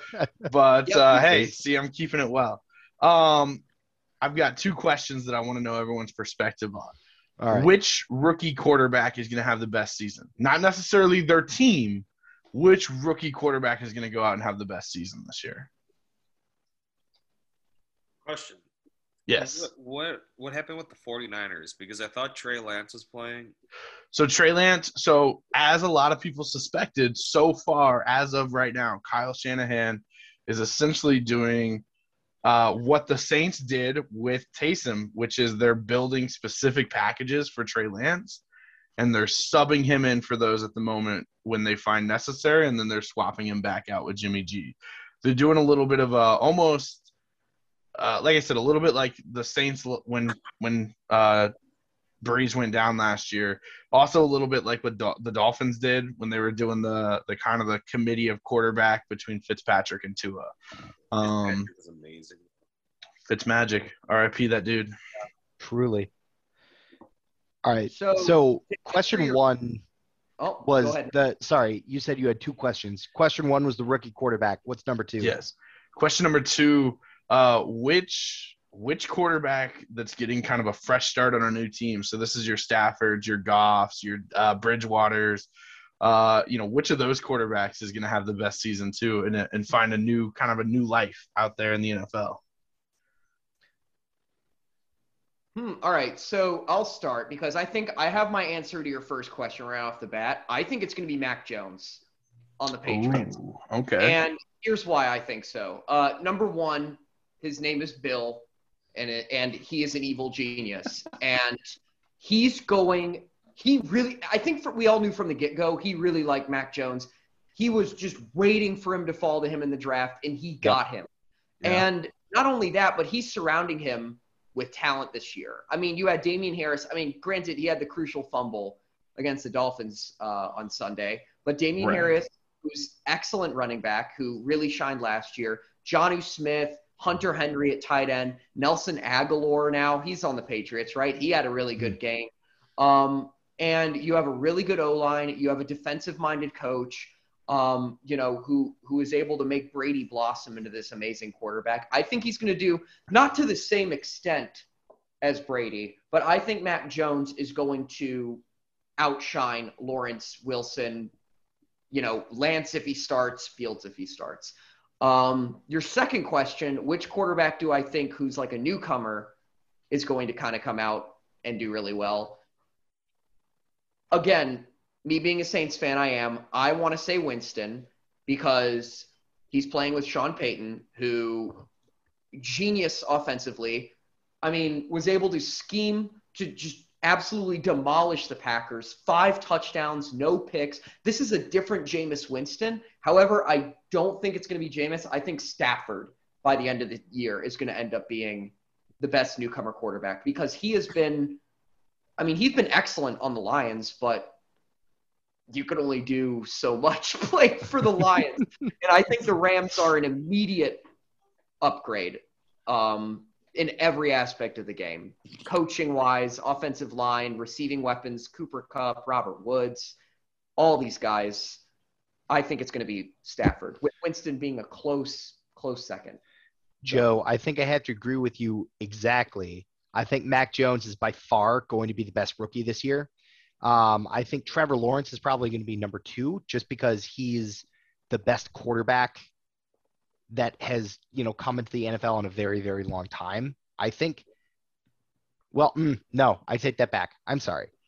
I think, I think Trevor Lawrence is the, is out of the rookie crop of this year, the best day one starter, which is why he's the one starting and nobody else is really, you know, that that job is not is up in the air for everybody else. But I agree with you. Mac Jones is on the Patriots with Bill Belichick, who is a fucking genius. I think Mac Jones has potential to become the next Tom Brady. I, Only- I, mm, I don't think he's going to be the next Tom Brady. Only time I will tell. That might be a bit. I mean, this is hot takes, so That- that is a hot take. That's my think- that's my spicy hot take number one. Mac Jones Right. is going to become the next Tom Brady. Spicy hot take number two. I agree that Stafford is going to be by far the best quarterback on a new team. I think hot take, hot take, he's going to lead the Rams to the Super Bowl. Spicy, super hot take, he's going to be the MVP this year. Ooh. Super, super hot take, he's going to throw for more than 5,000 yards and 50 touchdowns. No problem.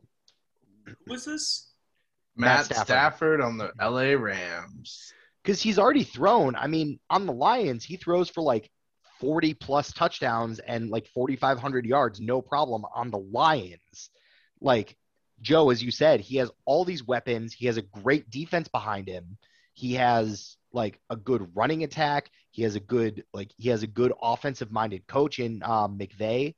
Like that is that is his. This is his league for him to win. Yeah. Oh, I think I no, I yeah, that's that's exactly my logic. He's been held back by the Lions for so long.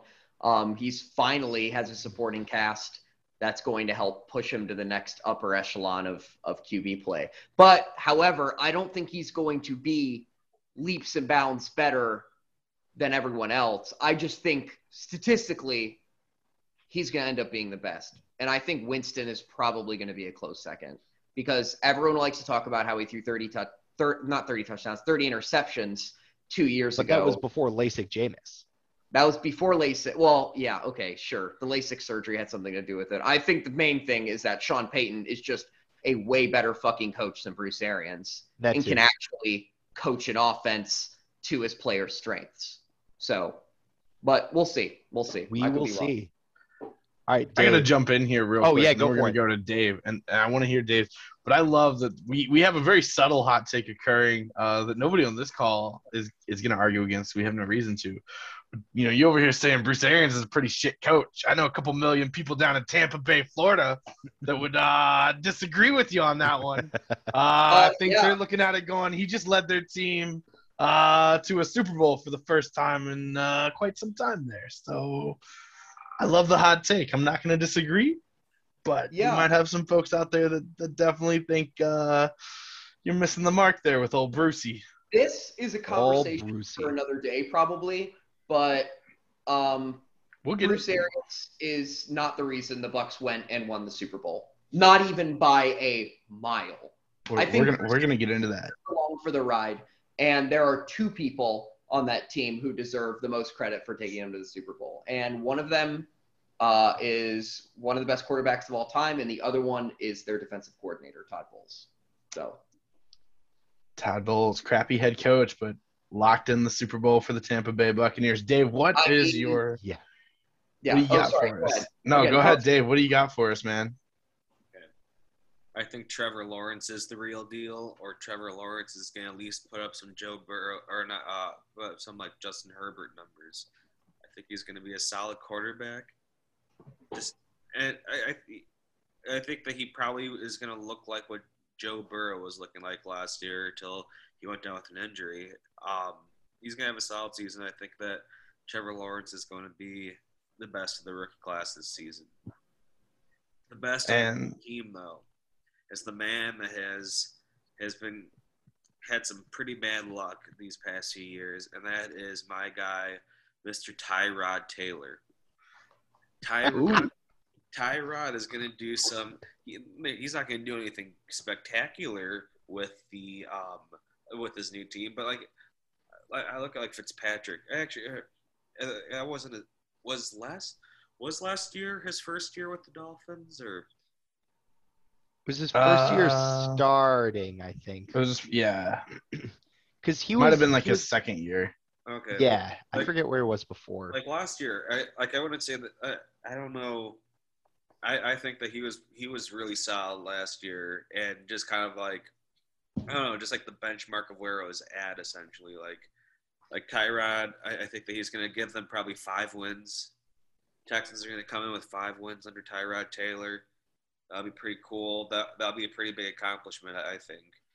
Um, Yeah, you know what? I see it from like a relative perspective. I mean, there are people, and there are people who are saying this, you know, legitimately, and they have reason for it, that the Texans could be winless. So if Tyrod is able to, you know, start for the full year and bring them to five, six wins, like, yeah, I think five might be the higher end of that, but like, st- still though, like I st- like if if they win some games because of Tyrod, I think that's a that's a pretty good thing. Um, and because he has nothing around him, also like and it's it's a pretty poo poo team, poo poo. yeah, Uh, so poo poo, poo poo cows. yeah, so like, That's what they are.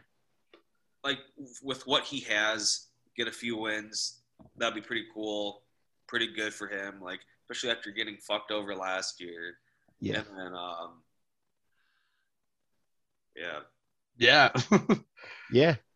I'll I'll jump in with my predictions here. So I'm gonna I'm gonna do the two questions backwards because one of them I feel like is uh, a little more mundane. Right. Um, so the quarterback on a new team, uh, I I agree 100%, Joe. I think Jameis Winston's going to go out there and put on a, a pretty good show for the the Saints, but I think Matt Stafford's going to go ball out in uh, LA. Here's why I think the LA Rams uh, don't make it. I think, uh, unfortunately for them, Stafford gets, uh, what was it, circa 2015, 2014, uh, Derek Carr. They're going to make it into the playoffs, and then all of a sudden, boom, Stafford's going to take that bad blow to the knee, bad blow to the shoulder. Uh, he's going to go out and do what he can to pull you through. I think he even wins the game he gets injured in, isn't able to start the next playoff game, and the LA Rams slip out and watch fortune disappear. But I think Matthew Stafford can and will lead the LA Rams back to the Super Bowl at some point, just not this year. Um, hot take for the rookie that's going to be the guy, the dude that at the end of this, we're all going to go, man, he was he was definitely who I'd want on my team. Zach Wilson, man. Zach Wilson's going to go out there. He's going to be that sleeper. I know you can't really call him a sleeper. He was the second overall pick, uh, but he's on a team that I don't think anyone's expecting a lot. And I think Zach Wilson is going to go show that franchise that they got a quarterback. They just got to put the rest of the team around him. Uh, I think he is going to, in a way, uh, it's funny because a lot of us, you know, a couple of us talked about him. I think he's going to Justin Herbert Herbert it in the way that Justin Herbert started out having a really quiet, awesome season, but nobody was talking about it because we were all looking at like, I, I, love him, but like everybody talked about from that class, Joe Burrow. What yep. was going on with Joe Burrow? And I get it because I love Joe Burrow, but Justin Herbert's over there having a damn hell of a season and nobody's talking about it.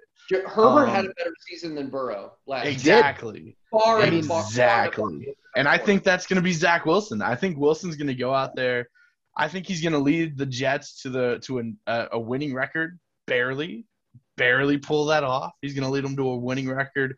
I think Robert Saleh has brought something new to uh, the New York Jets, and I, I, recognize I'm also a little bit biased here, but I think that uh, good old Mike LaFleur, head coach of the Green Bay Packers, Matt LaFleur's brother. Uh, I think Mike LaFleur, everywhere he has been as a coordinator, uh, has seen a very successful offense, even with some questionable quarterbacks. Uh, so to see him get his hands on uh, on a guy like Zach Wilson, that uh, you know, love him or hate him, however, whatever. But uh, when you got a guy like an Aaron Rodgers praising you, and, and I think you, Tom Brady's even praised a little bit of some of what he's seen from Wilson you got those two guys, two of the greatest to ever do it, going, yeah, no, that guy can play ball. He's a quarterback. Uh, there's a reason I drafted Zach Wilson in two of my three fantasy leagues. You know, I, I think sure. he's gonna really come out. You I, you know, I think if Zach Wilson brings the Jets to a winning record, that will be incredible. He gets and enshrined think, in downtown.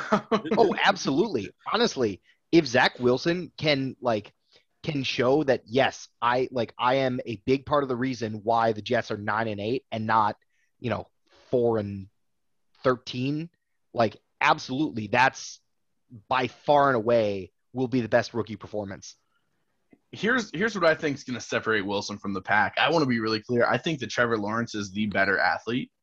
I think Zach Wilson though just has he he showed so much poise both in the preseason and even in that first season opener. He understands the decision making process, and the game didn't look like it was too fast for him. Mm-hmm. He certainly had his moments, but he was standing out there looking like, all right, I can I can understand these defensive fronts. So yeah. that's where I'm at. But Dave's giving us the signal. We are we are really hitting some way time over time. So, I was about to say I need I definitely need to call it a night soon. Absolutely. But this was uh this was a great conversation with let's, you boys. Let's end, let's end on one quick question where everyone answers just who what their team is going to do this week.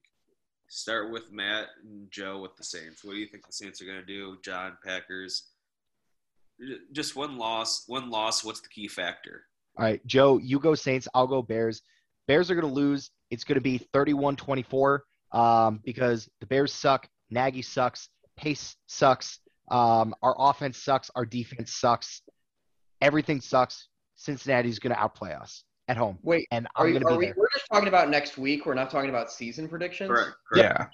Yeah. Okay, I misheard you then. Uh, okay, we're playing Carolina next week. Um, I think Jameis balls out again. I think he gets his first turnover, whether it be a fumble or an interception. Don't think it's really going to matter though. I think we roll over the Panthers, uh, 31 to 17. Um, defense balled out last week.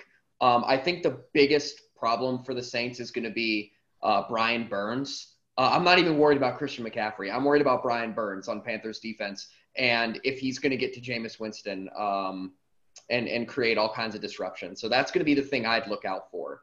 Uh, but th- 31-17, my final prediction. Very nice. Dave, you want to go next or you want me to go? You go for it, John. So the Green Bay Packers got Motor City Detroit. Matt Campbell and the Detroit Lions. Um, I think I think the Packers are going to win it. I think it's going to be a really close game. I'm talking possibly even decided by a field goal. Um, and I think though that the Packers are going to come out uh, first quarter, first couple series, they're going to look a little rough. They're going to find a rhythm and a routine. They're going to suddenly jump out to a nice, healthy lead, and then very similar to the Buffalo Bills, they're going to watch that lead disintegrate into a nail biter uh, going into the fourth quarter. Because let me tell you, anybody that's uh, discounting Motor City Matt Campbell and his Detroit Lions out there munching on some knees, getting after them knees, Yeah. uh, they rallied up, and I think that uh, I don't think Detroit is going to go win a whole lot, but I think Detroit is going to surprise a few folks this year, uh, but not the Packers. Uh, we're gonna we're gonna squeak by off the leg of Mason Crosby uh, with a game-winning field goal, either in the fourth quarter or potentially even going into an overtime. Wow. What's nice. uh what's the final score there? Ooh, um, I'm gonna go. I'm gonna go what, like 31? What is it? 31 28? Would that All be right. the difference there? Yeah. yeah. So, Dave, what do you got for us? Okay. Bills got Dolphins. Bills have won the last five games against the Dolphins. I'm taking the Bills. Bills are also going to go off this week. Their defense is going to hold, hold the Dolphins. I'm going to say to 21. Going to be a nice minus 21. Uh, but I think that the Bills are going to score. They're they're going to be in the 40s. They're going to be in the 40s. Wow. Bills are going to go off. Stefon Diggs, Josh Allen are going to have a great game. Zach Zach Moss is going to be back. He's hopefully he's going to be electric there. Um, he's going to run all over them. I think that the Bills' offense is going to click. It's going to be 40, 40 uh, let's just say like whatever, 42 or whatever to uh, 42 to 21. All right. Well, remember these takes, gentlemen. Uh, as we are Red Zone Ramblings, home of the red hot takes, one thing that we love to do is subject ourselves to spicy food. So I propose a wager to the three of you guys. Whoever is furthest off from Ooh. their final score and prediction has to go buy uh, a spicy pepper of the of the rest of the group's choice and eat it um, for episode two. I'm I'm in. I'm, Works for yeah, me. I'm down. Something it's, it's something it's very similar to what we used to do before So- with our hot takes and hot peppers bit. So Yep, bring So- it, bringing it back. ready. I love I'm it. ready. I love it. Dave, you ready to eat that pepper? All right, you better boys. Josh Allen fucking slings it on Sunday. Gunslinger gonna be out there putting up them big stats, looking like Madden.